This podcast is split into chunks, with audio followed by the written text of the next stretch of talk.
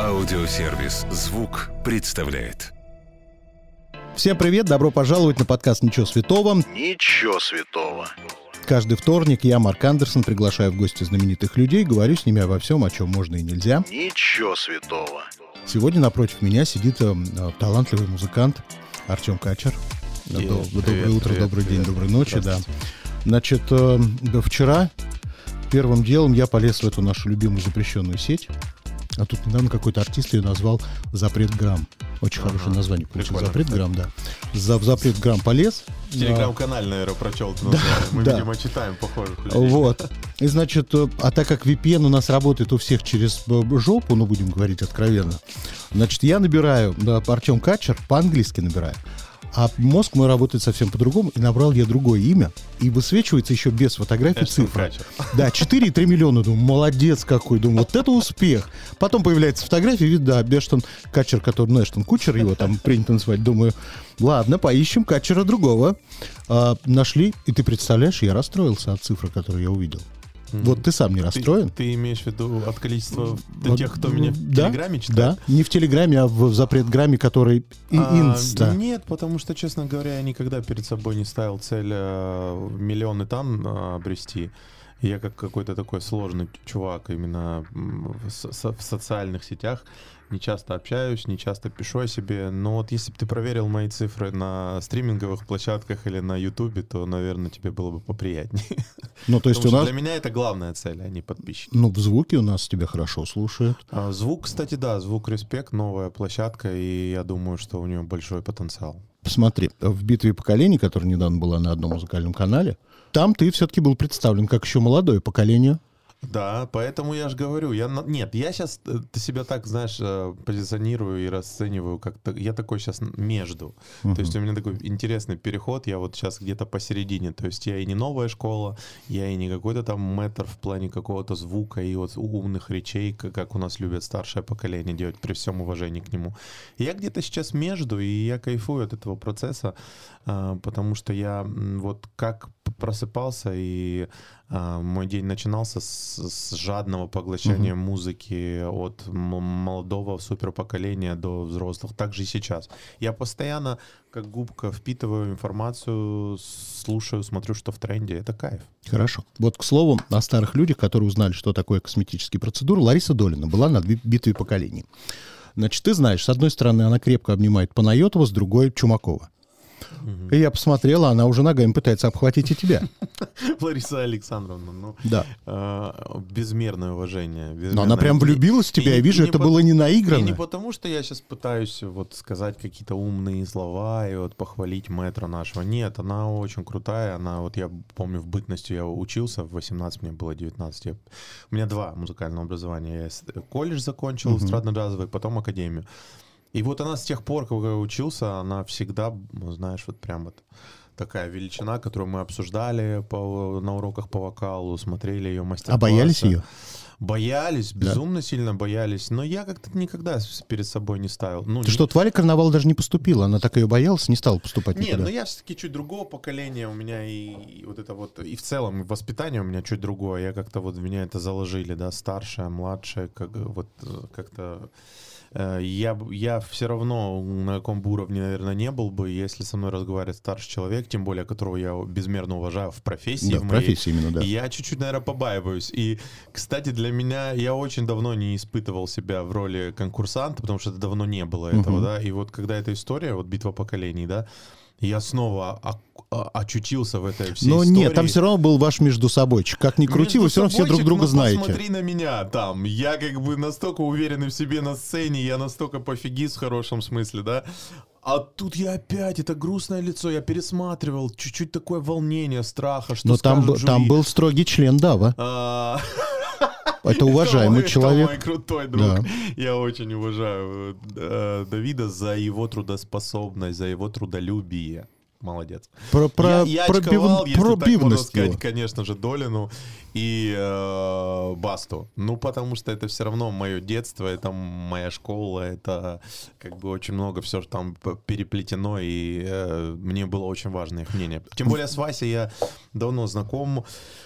Ага, я там через моего продюсера, через лейбл, да, Артик, мой партнер, как бы, да, и вот он нас как-то познакомил, мы сидели, кушали невероятно вкусный плов на Газгольдере с Василием, и мы как-то, в принципе, познакомились, тогда вышел суперхит с Джигой у меня, ДНК, и как-то было такое ощущение, что типа, ну да, классно, мы знакомы, но как профессионала, как музыканта он меня не знал, не слышал, я думаю, хоть он мне и в перерыве между турами сказал, что он добавил мой поп-альбом и слушает. Ну, как бы все-таки мне было чуть страшновато, потому что я, ну, ему конкретно так вот, как перед тобой сейчас, не сидел и не пел. И вот это все равно вот это ощущение слова «жюри». Хорошо. Вы с Долиной уже на квартирнике у Маргулиса появлялись или еще появитесь? Уже меня пели. Пригласила Лариса Александровна. Хорошо. На ее концерт. Она в «Битве поколений» прямо напрямую сказала «хочу песню». Ты чего-то будешь с песней делать? Я бы с удовольствием. Я думаю, что... Я не буду называть артистов, но очень многие песни, которые ты, наверное, знаешь, да, уверен, что знаешь, я их написал, и я думаю, что я смог бы написать что-то красивое для Долиной. Просто нужно время, нужно понять, насколько у нее все-таки еще есть к этому желание, и насколько она гибкая и готова, ну, в чем-то меняться. Я вот думаю, судя по тому, что она все чаще и чаще появляется в молодежных проектах, видно, что меняться она готова. Вот, есть такое слово «конъюнктура», стареть никто не хочет. Но такой вопрос. Но она, кстати, очень молодая. Понятно, что она очень классно выглядит, но у нее, я как вокалист скажу, у нее в невероятном состоянии голос. Да. Голос. Связки, у нее очень молодой, звенящий голос, и ну, это круто. Это говорит в первую очередь о том, что она правильно поет. Да, самый главный мой любимый вопрос. Песню подаришь или продашь? Я думаю, что больше склонен к первому, но за исключением авторских прав, это для меня очень важно. Есть смежные права, есть авторские права. Авторские я никогда никому не дарю. У тебя в какой-то анкете, там в одном из старых интервью было написано, что среди твоих кумиров есть Канье Уэст. Ну да. Который теперь уже который уже совсем... Ебнулся, можно так сказать, потерял, уже, да. Потерял 2 миллиарда. Не совсем согласен с тобой, он очень все, пусть и не от мира сего, его рассуждения. Ну вот людям давай расскажем, то, что многие слышали... Это меня вообще покорило. Да, он про сказал, то, что очень круто, жизнь белых важна, все после этого правда... ополчились, особенно Вок. Я не могу понять, а что Вок так ополчился после этого. Меня больше удивил Адидас. Адидас, Баленсиага, Гэп, они же все расторгли контракты. Ну, Баленсиага, Гэп, это понятно, там в чистом виде зависть. А вот Адидас, с которым у него сколько лет они сотрудничают, и на какой уровень он их вообще вытащил, они наконец могут чуть-чуть тягаться с Найком, и вот сейчас так себя повести, это странно для меня. А как тебе высказывание про то, что весь шоу-бизнес захватили евреи? Как будто это неправда. Я же говорю, я с ним согласен, ну, там на 80-90% из всего того, что он делает. Совсем недавнюю новость слышал? Посмотри его подкаст с Джо Роганом. Это вообще грандиозно. Ну, Роган-то тоже такой, знаешь, сомнительный персонаж. Скажи, а вот его последняя новость, что он якобы хочет свой следующий альбом назвать «Гитлер». Не, ну это, конечно... Вот мне кажется, это уже... Это биполярка опять постучалась в двери. Да, у него есть и в плане семейных ценностей там большие проблемы, и в плане каких-то религиозных, хоть он и позиционирует себя как суперчистый, белый, правильный человек, но там много очень разных спорных моментов. Но в целом его философия, его ощущение, его крик людям о том, что он на самом деле может подарить и более какую-то светлую, правильную жизнь, подсказать, и его все равно как какую-то такую комедийную историю заворачивают, что он какой-то клоун. Вот тут вот я не согласен. Он на самом деле новатор в очень многих моментах. В твоей биографии есть факт, который есть, наверное, у 95% музыкантов региональных. У всех почему-то в регионах родители хотят, чтобы дети получили образование юриста. Очень простой ответ. Все хотят, чтобы нотариусами работали, что ли? Да нет, они просто не верят в этот путь. Не верили. Почему не стоматологом, почему не ювелиром они хотят видеть ребенка? Потому что надо было знать меня в детстве и вообще видеть, какой я тип, чтобы понять, что он может ли быть стоматологом или учителем.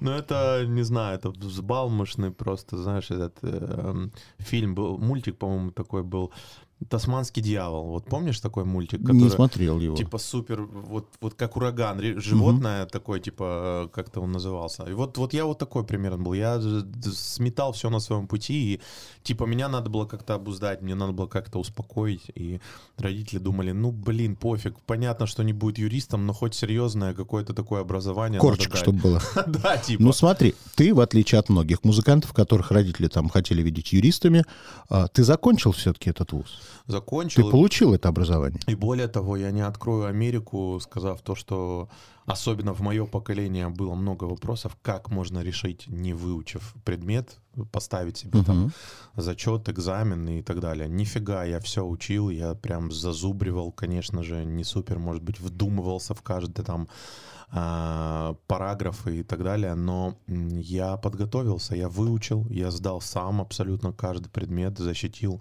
диплом. Я уже на тот момент учился, конечно, заочно, было чуть сложно, я не был на лекциях, на парах, да, и больше так заучивал то, что мне прислали, читал, но я сам сдал все. А документы, вот когда ты начинал карьеру, ты вообще документы сам изучаешь или доверяешь юристам своим? Конечно же, юрист у меня есть. Но какие-то такие базовые моменты, мне это не только в музыке помогает, там, в недвижимости, в автомобильных вопросах, в каких-то житейских, там, не знаю, очень много, где мне мое образование иногда прям помогает. Ну вот смотри, ты и закончил юридический, и потом честно поехал в Москву, поступил в Гнесинку, как ты говоришь, еще и джазовое там у тебя было образование. Абсолютно честно. То есть ты все начал и все закончил. Это же очень хорошо. Очень многие просто бросают на середине, а потом начинают в Инстаграме рекламу продавать. Да, да. Вот, так и получается. Имеют много миллионов подписчиков. Да. Вот, значит, в 2011 году, возвращаясь к твоей биографии, ты участвовал в популярном шоу «Фактор А». Как ты глубоко прям... Да, это было 120 лет назад. Да. И там была история, что ты якобы не прошел что-то, потом нашел чей-то номерок, пошел и дошел почти до финала. Да. Под предводительством Лолиты. Вообще, это я должен был выиграть этот проект. Меня безумно сильно обидели. Отказался спать с Лолитой или что? Нет. Не в этом дело. Кстати, Лоле огромный респект. Она в меня верила с первого дня. Любим Лолу. Да, безумно люблю этого человека. Но вот так вот не особо справедливо со мной поступили. Мы дошли до третьего. Я дошел до финала. Начнем с того, что ты несправедливо поступил. Ты не прошел, на самом деле, кастинг. Ты взял чей-то номерок. Судьба тебе взяла и вернула все обратно. Может быть, я задумывался насчет этого. А с другой стороны, есть классная такая история, знаешь, закрыта дверь через окно, форточку. Вот под лежачей вода, камень вода не идет. И вот это для меня больше вот такая история кармическая. То есть я безумно хотел попасть в проект, я безумно хотел реализоваться. И я вот шел, пробивал там лбом все стены. Ну вот скажи, вот то, что ты там поднял чужой номерок. А ты вообще по жизни авантюрист? Да, безумно. Да? Конечно. Последний раз в какую авантюру влезал? Ну, такая. И еще даже жалеешь, наверное, что пока влез. Личная история, нет. Так. Женился? Ну, в принципе, не то, что личная. Я просто залез в ту область, в которой не особо хорошо разбирался, в криптовалюту. Так. Да, и, ну, попал. Да, что-то потерял уже? Потерял, но для меня это опыт, поэтому нормально. Но будешь продолжать заниматься этим? Я изучаю, но уже, наверное, не настолько я прям хочу вот как сказать, ну, хорошо. Поглотиться в эту историю. Советчики у тебя были какие-то, которые на этом хорошо там заработали? Советчики были, но опять же, я все пока сам не ошибусь, пока сам не научусь, или опять же и не приду к успеху сам. Все у меня сам. Я и ошибаюсь сам, но зато если я рискну и добиваюсь успеха, я этим горжусь и говорю, что я сам. Меня отговаривали, а я вот полез. Поэтому с криптовалютой, да, так чуть-чуть попал. Хорошо.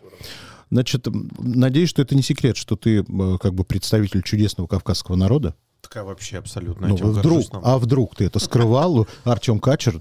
Вот. Мне приходит огромное количество писем, подкаст, люди спрашивают, вот, диджей Калет, Дрейк и Артем Качер, кто из них младший? Вы же не родня, правда?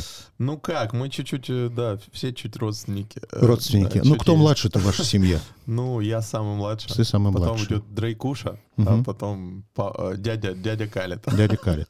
Ну, чтобы два раза не вставать, я сразу хочу сказать, ребята тоже пишут, Ким Кардашьян и Тимати не афроамериканцы, если что. Пожалуйста, не. Больше не задавайте мне эти вопросы. Так вот скажи, вот вы народы Кавказа. Я вас ненавижу за то, что вы богом поцелованы в голосовые связки. Да, есть такая тема. Вот скажи, ты когда учился, у тебя были, наверное, занятия по вокалу, ты понимал, что кто-то прям вот пыжится, а тебе это легко дается? Да, бывали такие моменты, но ты знаешь, я с такими кавказцами... Которые еще лучше тебя? Да, с которыми я думал, блин, как я пыжусь, а они так поют, понимаешь? Вот такие бывали моменты. Да и русские ребята такие были вокалисты. Ты знаешь, нет, что... это то же самое, что у чернокожих. Я то знаю, чувство ритма, скажу... которое есть у них, нет ни у кого. Да, ритм тут, конечно, соглашусь. Знаешь, в чем прикол? Кавказцы, да, вот ты говоришь, они, может быть, данных у них не всегда больше, чем у более славянских, допустим, да, народов, и не только славянских, но в целом. Но они более вкусно это делают. Да. То есть ноты могут быть там слабее, не знаю, тембр может быть не прям супер какой-то грандиозный, но они настолько колоритно, вот как, знаешь, Сосо Павляшвили может вот сказать и вот так спеть, что это цепляет. Вот сейчас это на самом деле очень в тренде. Вот это правда, это душа, этот вот такой вот правильный... Вот крючком правильно они цепляют слушателей, и они им верят. Вот это всегда было, да. А можно сказать, что вот когда Бог создавал кавказцев, там кто-то говорил, а давайте мелизмов им дадим сразу автомат. Ну, давайте. Ну, есть такое, да. Но если брать еще с афроамериканцами, то, наверное, им первым. Хорошо. Скажи, а вот среди народов Кавказа есть люди, у которых нет слуха? Или ну, это нонсенс? Есть. Да ладно. Да, конечно, есть. То есть это все стереотипы, что все вы поете идеально? Может быть, есть доля правды в этих стереотипах, но, конечно же, есть во всех, мне кажется, нациях и каких-то таких историях, что кто-то... Хотел сказать грубо, в семье не без урода, но в итоге сказал. Так. Есть, конечно, те, кто не поют. Ну, зачем это надо? Хорошо, все... ты со своим красивым голосом. Ты уже давно поешь. Ну, это так и есть. Люди же могут послушать и скажут, врет, не врет. Да. Так вот, ты считаешь, вот все, что происходит в твоей карьере, ты плавномерно ровно движешься или могло быть быстрее уже все? Могло быть в 1000 раз быстрее. А где ты затормозил? Я затормозил, вот есть человеческая лень. Вот, при всем том, что вот, друзья, родные люди там ненавидят, когда я это говорю. Но у меня чуть-чуть есть эта тема. Особенно, когда пошли очень хорошие деньги, и когда пошло такая, как правильно сказать, сытость некая. Я чуть-чуть перестал дорабатывать, чуть-чуть меньше перестал тусоваться, коллаборироваться, знакомиться. То есть я в таком достаточно своем мире комфортном, где у меня все есть. И вот в этот момент я чуть-чуть как бы торможу. Но я с этим борюсь, и поэтому вот выпускаю музыку, пишу, сейчас возвращаюсь. Не то, что я куда-то уходил, но вот я, допустим, сейчас 8 месяцев у меня была пауза, да. Мне написали 9, а потом сказали, мы это не обсуждаем, я хотел узнать пол ребенка какой. Нет, это классно обсудить, почему? Я не чувствовал, я очень много выпустил музыки в прошлом году, это порядка 15, ну, 2 альбома это было. И мне нужно было соскучиться, мне нужно было найти, что сказать людям, вот вдохновить. И вот сейчас я полностью готов к тому, чтобы... Сколько раз было, что ты прям вот садился и заставлял что-то, прям выжимал из себя что-то, чтобы было? Нет, не было. Не было? Нет. Если в такой момент настанет, то, ну, значит, это проблема. То есть надо брать паузу опять? Ну да, значит, надо соскучиться до того момента, чтобы потом опять выпустить. Вот, допустим, у меня контракт с моим музыкальным лейблом. Это такая, ну, достаточно открытая информация. Ну, когда мы подписываем контракт, там какая-то авансная история, мы должны сдать песни, да. И вот я благодарен и лейблу, и вообще всей команде, что они никогда меня не торопят, хотя как бы контракт, но мне надо сдать материал. Вот я должен прийти к этому, я должен почувствовать, что я супер честный с моей публикой. Как тебе новые треки певица Анна Асти? Анна Асти, ну это хорошая моя знакомая, конечно, это была группа, мы такая были большая, одна Я почему семья. Спрашиваю, потому что, как мне кажется, вот по информации в интернете, ощущение, что когда они расстались, тебе как ребенку надо было выбирать, с кем остаться. Да нет, не было такого выбора. Я, в принципе, не осуждаю, и я и выбора никакого такого не делал. То есть вы просто... абсолютно нормально и с Артемом, и с Аней? Да вообще абсолютно нормально. Просто так получилось. Они просто, видимо, выросли. Конечно, да, так проекта. Всегда бывает. Да, так бывает. Поэтому, ну, удача. Я искренне рад за ее успех. Я искренне не понимаю каких-то моментов, которые были, да, я это не скрываю, но мне вот это искреннее непонимание не позволяет искренней радости за нее. Вот так я скажу. Хорошо. Пусть растет, кайфует, собирает стадионы, я только за. Хорошо. Ну, ты считаешь, вот она заслуженно сейчас почти номер один в России? Ну, а как можно говорить, что не заслуженно? Если у нее супер крутая команда авторов, если она певица с невероятным голосом и тембром. Есть какие-то внутренние мои несогласия с чем-то, да, с тем все равно, да, как там они расстались, почему они, ну, грандиозный же проект был, и есть какие-то внутренние мои вопросы. Но мы это не обсуждали, мы просто... как бы знаем, что мы есть. Йоу, салют, привет, все хорошо, мы рады, и все. Мне жалко просто, что Анна сместила Олю Бузову. Ведь не менее голосистый интересный продукт. Что не песня, то... Оля. То, да. Так вот, значит, я очень люблю группу Артик Асти, очень люблю то, что делает Анна Асти, потому что у меня есть такая градация в песнях, некрасивое слово, но по-другому нет, пиздострадание. Прям идеальное сочетание хорошей поп-музыки и вот этих вот страдальческих текстов. Твой на сегодняшний день последний альбом «Девочка, танцуй». «Девочка, не плачь». Прости, сейчас все перемешалось. Это их разговор. Так вот, «Не плачь». А там те же самые, в хорошем смысле, пиздострадания. Прям вот я слушаю. Спроси как-нибудь у Анны Асти или у Аптика, когда я такую музыку делал, и пытаюсь ли я делать как просто там Аня, просто в мужском варианте. Нифига. Они тебе скажут, что я в этой музыке очень давно, А я не говорю, что это неестественно. Это все естественно. Да. И знаешь, что мне непонятно? Почему тогда девочки вот этим страданием в текстах больше верят девочке, а не мальчику? Но ведь ты же понимаешь, что Аньке они поверят больше, чем тебе. Да нет, тут достаточно глубокая история. Поверят просто потому, что она с большим именем, с большим бэкграундом. Нет, наверное, девочки считают, что девочка не соврет, а мальчик, наверное, выдумывает эти истории. Это спорный момент. Посмотри, сколько вот сейчас артистов. Хамали Навай, Рауф и Файк, там, я не знаю, куча артистов, которые... пиздострадалят, да. И это круто, и им верят. Тут просто момент, опять же, того, насколько я сейчас на волне, насколько я занимаюсь своими, опять же, соцсетями, всем остальным, о чем мы говорили. Просто насколько бренд раскручен. Если он раскручен до хороших каких-то таких моментов, то не будет у тебя вопросов, почему ей больше верят, чем тебе. Вот тут смотри. Просто момент в том, кто больше популярен. Аня, действительно, сейчас мы опять все про нее. Она чуть-чуть сбросила вес, она изменила прическу, она стала одеваться по-другому, она стала чаще и больше появляться. Что мешает тебе появляться чаще и больше везде? Да это какой-то такой внутренний момент. Ты больше о музыке, либо больше о... Ты не забывай, артист должен еще и лицом светить. Так в этом и вопрос как раз. Ты спрашивал, помнишь, почему ты мог бы быстрее к этому... Вот, и почему ты не светишь лицом? Ну, потому что я как-то... перерос, что ли, вот эту тему. Мне сейчас вот это не главное. Я вот больше хочу сконцентрироваться на музыке. Это вечные мои споры с лейблом, с моим партнером. То есть они настаивают, чтобы ты появлялся почаще. Есть проблема моя в том, что да, что я мог бы намного быстрее прийти к результатам, если бы я... У тебя даже жена красивая, молодая. Повод есть выходить с красивой молодой женой. Не, ну я и не скажу, что мы отсиживаемся. Нет, очень много... разных мероприятий, куда мы ходим. И просто сейчас, да, ввиду ситуации, их в целом мало. Ну, не сказать, что я прям вот домосед. Ну, хорошо. Поверю на слово. Значит, твой... Еще раз возвращаемся к альбому «Девочка, не плачь». Я его послушал 2 раза целиком. И как тебе? Мне нравится, потому что я слышу прям вот идеальную поп-музыку. Это то, что я люблю. Соскучились. Многие меня за это ругают, типа что. Такого проекта мужского нет. Да, нет. И это очень хорошо. Да.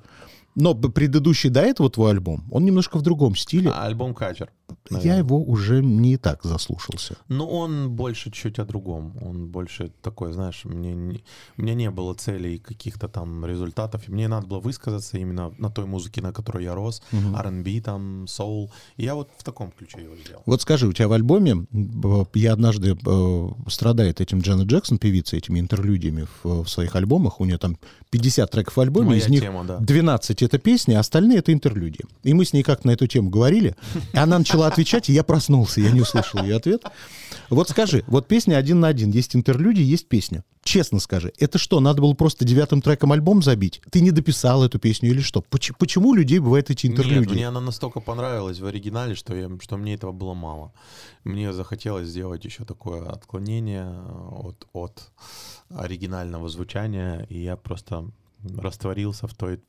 Но это очень еще честно получилось. У меня мой саунд-продюсер, он как бы музыкант от Бога, он начал играть, просто там мы напевали интервалы в оригинальный трек один на один. Стиви Вандер его зовут? Ты так показал, как Стиви Вандер. Да, вот так, если бы я еще головой. И я говорю, блин, стой, что ты так красиво играешь? Давай вот в этом ритме попробуем вот напеть что-то. И вот так получилось. 4.11, это 4 ноября. У тебя вышел сингл «Пока ты с ним». Да. О чем эта песня? И альбом так называется. Но это такое некое продолжение альбома «Девочка не плачет». Это такой полностью собранный проект Артем Качер по звуку, по видению, по словам, по вообще тому, что мне хочется сказать. Я лишний раз убедился, что я не хочу и не могу петь о чем-то, кроме как о своих искренних чувствах к противоположному полу. То есть будет также мелодично, трагично. Да. И главное, знаешь, вот я нашел правильное соотношение R&B и поп-музыки. Это такой R&B-поп, то есть поп-R&B. Вот такой стиль, где я и мне есть что высказать вот в этом жанре и в классическом поп-звучании, да. То есть вот такая история. И, конечно же, танцы. Куда без них? Это прямая бочка, это такой интересный грув, под который все равно можно подвигаться. Это вот я люблю. В феврале у тебя будет первая годовщина свадьбы. Не буду спрашивать, как у вас дела в семье, потому что год — это еще период, когда вы даже не начали недостатки друг друга видеть. То есть у вас пока все хорошо. Ну, не совсем я с тобой согласен. Какие у нее уже недостатки? Расскажи, давай, расскажи, какие у нее недостатки. Я к тому, что я помимо этого года, я уже 4 года с ней жил. И мы знаем уже супер давно друг друга. А вы прям все время жили вместе или все-таки так... Вместе. А, прям именно вместе. Да, ну не 4, года 2,5-3 точно жили вместе. То есть она приехала с Петербурга ко мне, доучилась и переехала в Москву. И вот это вот притирание, мы вот никакого сюрприза и ничего такого, что после свадьбы вот у меня открылось, я узнал это, нет. Мы полностью вот супер друг друга То есть ты в этот сыр в мышеловке сам пошел? Уже пора было. Хорошо. Я очень рад этому. Значит, годовщина свадьбы. Ты уже придумал подарок ей? Нет? Она попросила меня, она говорит, можешь задать этот вопрос? Она говорит, вдруг там что-то другое будет. Я приготовил подарок, да. Просто я тебе хочу сказать, если ты не хочешь тратиться, но чтобы все было красиво, это ситцевая. Первая — это ситцевая свадьба. Ты знаешь, мне в кайф тратиться. Ситцевый платок даже у Эрмес есть. Это недорого. Прям купи, коробка, главное, оранжевая, красивая. Не знаю, честно, не из-за того, что я думаю, что она меня послушает или кто-то там, наши знакомые нас послушают. Мне прям правда в кайф тратить на нее, и потому что она этого заслуживает, и она никогда ничего у меня не просит. Нету такого, что она меня под что-то разводит, намекает. Вот вообще такого никогда не было. А таким всегда хочется и дарить, когда никто ничего не просит. И мне так прикольно вот своей женщине. Так, а она тебе какие-нибудь подарки делает? Ой, она мне последний раз подарила сертификат, офигенный сертификат на 10 посещений массажного салона. Господи, я фанат просто массажа. И вот я сейчас в процессе трачу эти походы. То есть, да. А так вообще она кучу чего дарила, и своими руками делала много что, и знает, что мне по фэшну нравится, следит там, вот, мне нравились там условно кроссовки от Йоши Ямамото давно. Вот она мне их заказала, нашла эту модель. То есть она такая самодостаточная деловая девушка. Хорошо. Да. Ладно, раз ты заговорил про массаж, давай перейдем к нашей чудесной игре, называется «Я никогда не». Давай. Я тебе даю жизненные ситуации, а ты говоришь, был с тобой такой или не был. О, давай. Я никогда не раздевался догола на массаже. Да. Я никогда не воровал в магазине. Воровал. Когда последний раз? Слушай, давно. Ну, воровал. То есть в детстве это было? Да нет, это не в детстве было. Это было, наверное, лет 8 назад. И что это было? Что ты украл? Духи. Для кого? Для любимого человека. То есть у тебя просто не было денег или это ради прикола ты украл? Так более того, мне потом... Эту информацию вообще, она открыта, я ее никогда не скрываю. Это просто был первый и последний раз, когда я это... Не первое. В детстве жвачки воровал. Но это был такой последний раз, и мне позвонил директор по охране Шереметьево.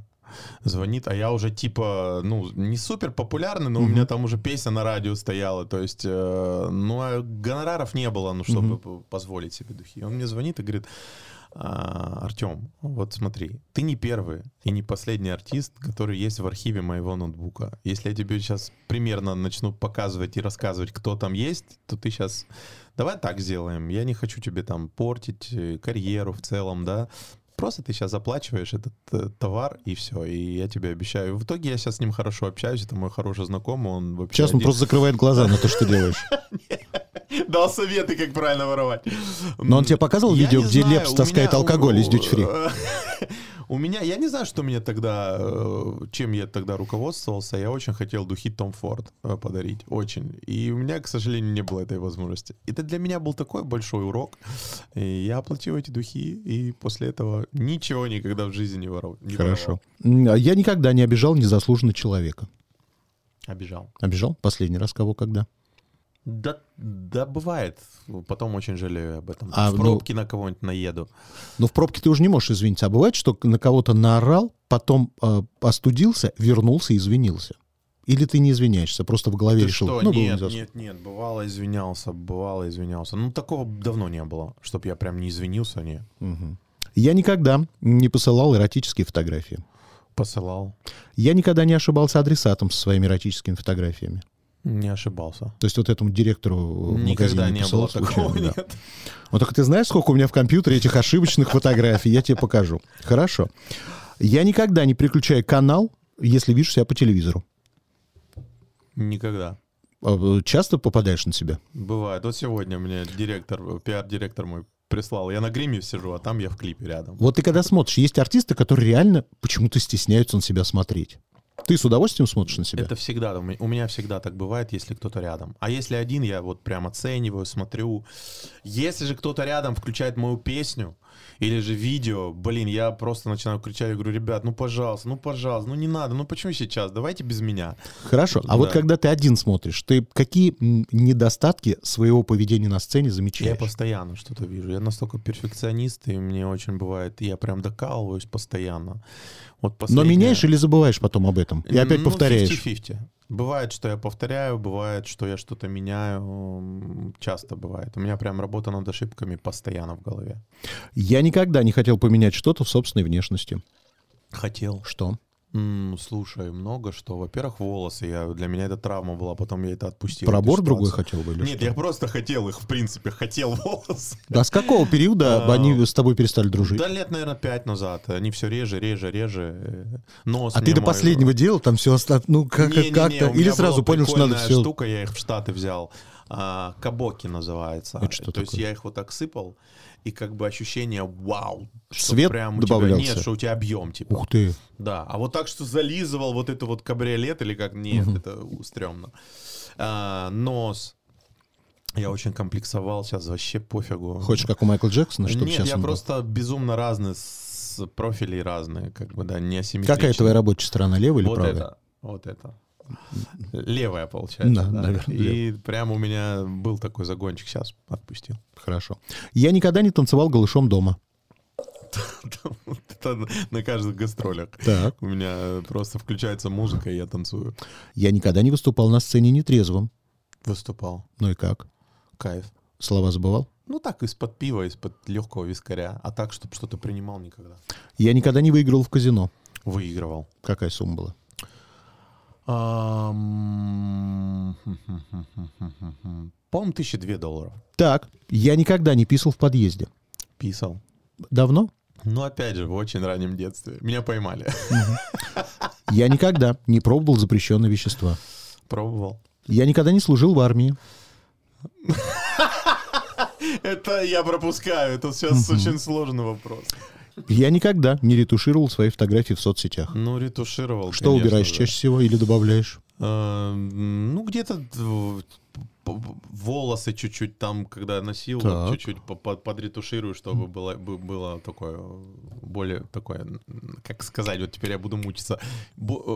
Редкость такая. Ага. Или частость, подожди. Ну, короче, что погуще они выбирают. Да. Нос где-то чуть поменьше там может сделать. Вот, я не знаю, ты же попал, Джигана, ты знаешь такого певца, да? Ну, он недавно на какой-то фотографии, он или его помощники, они настолько отредушировали, что соски пропали у человека на теле. Ну как можно я так ретушировать? Я никогда не считал, что Джиган привлекательнее меня. Ой, ну, наверное, не считал. Не считал. То есть ты сексея. Да я не могу, я просто представил Джигу. Да не, мы просто разные на самом деле. Хоть и сейчас уже я лысый такой же, но абсолютно разные. Хорошо, ладно, финальный вопрос. Кто или что для тебя свято? Ну, конечно же, родители. Все, спасибо. Пока. Если вам понравилось, сохраняйте эпизод, чтобы было удобнее следить за новыми выпусками, которые выходят каждый вторник в аудиосервисе «Звук». Через неделю новый герой. Дождитесь.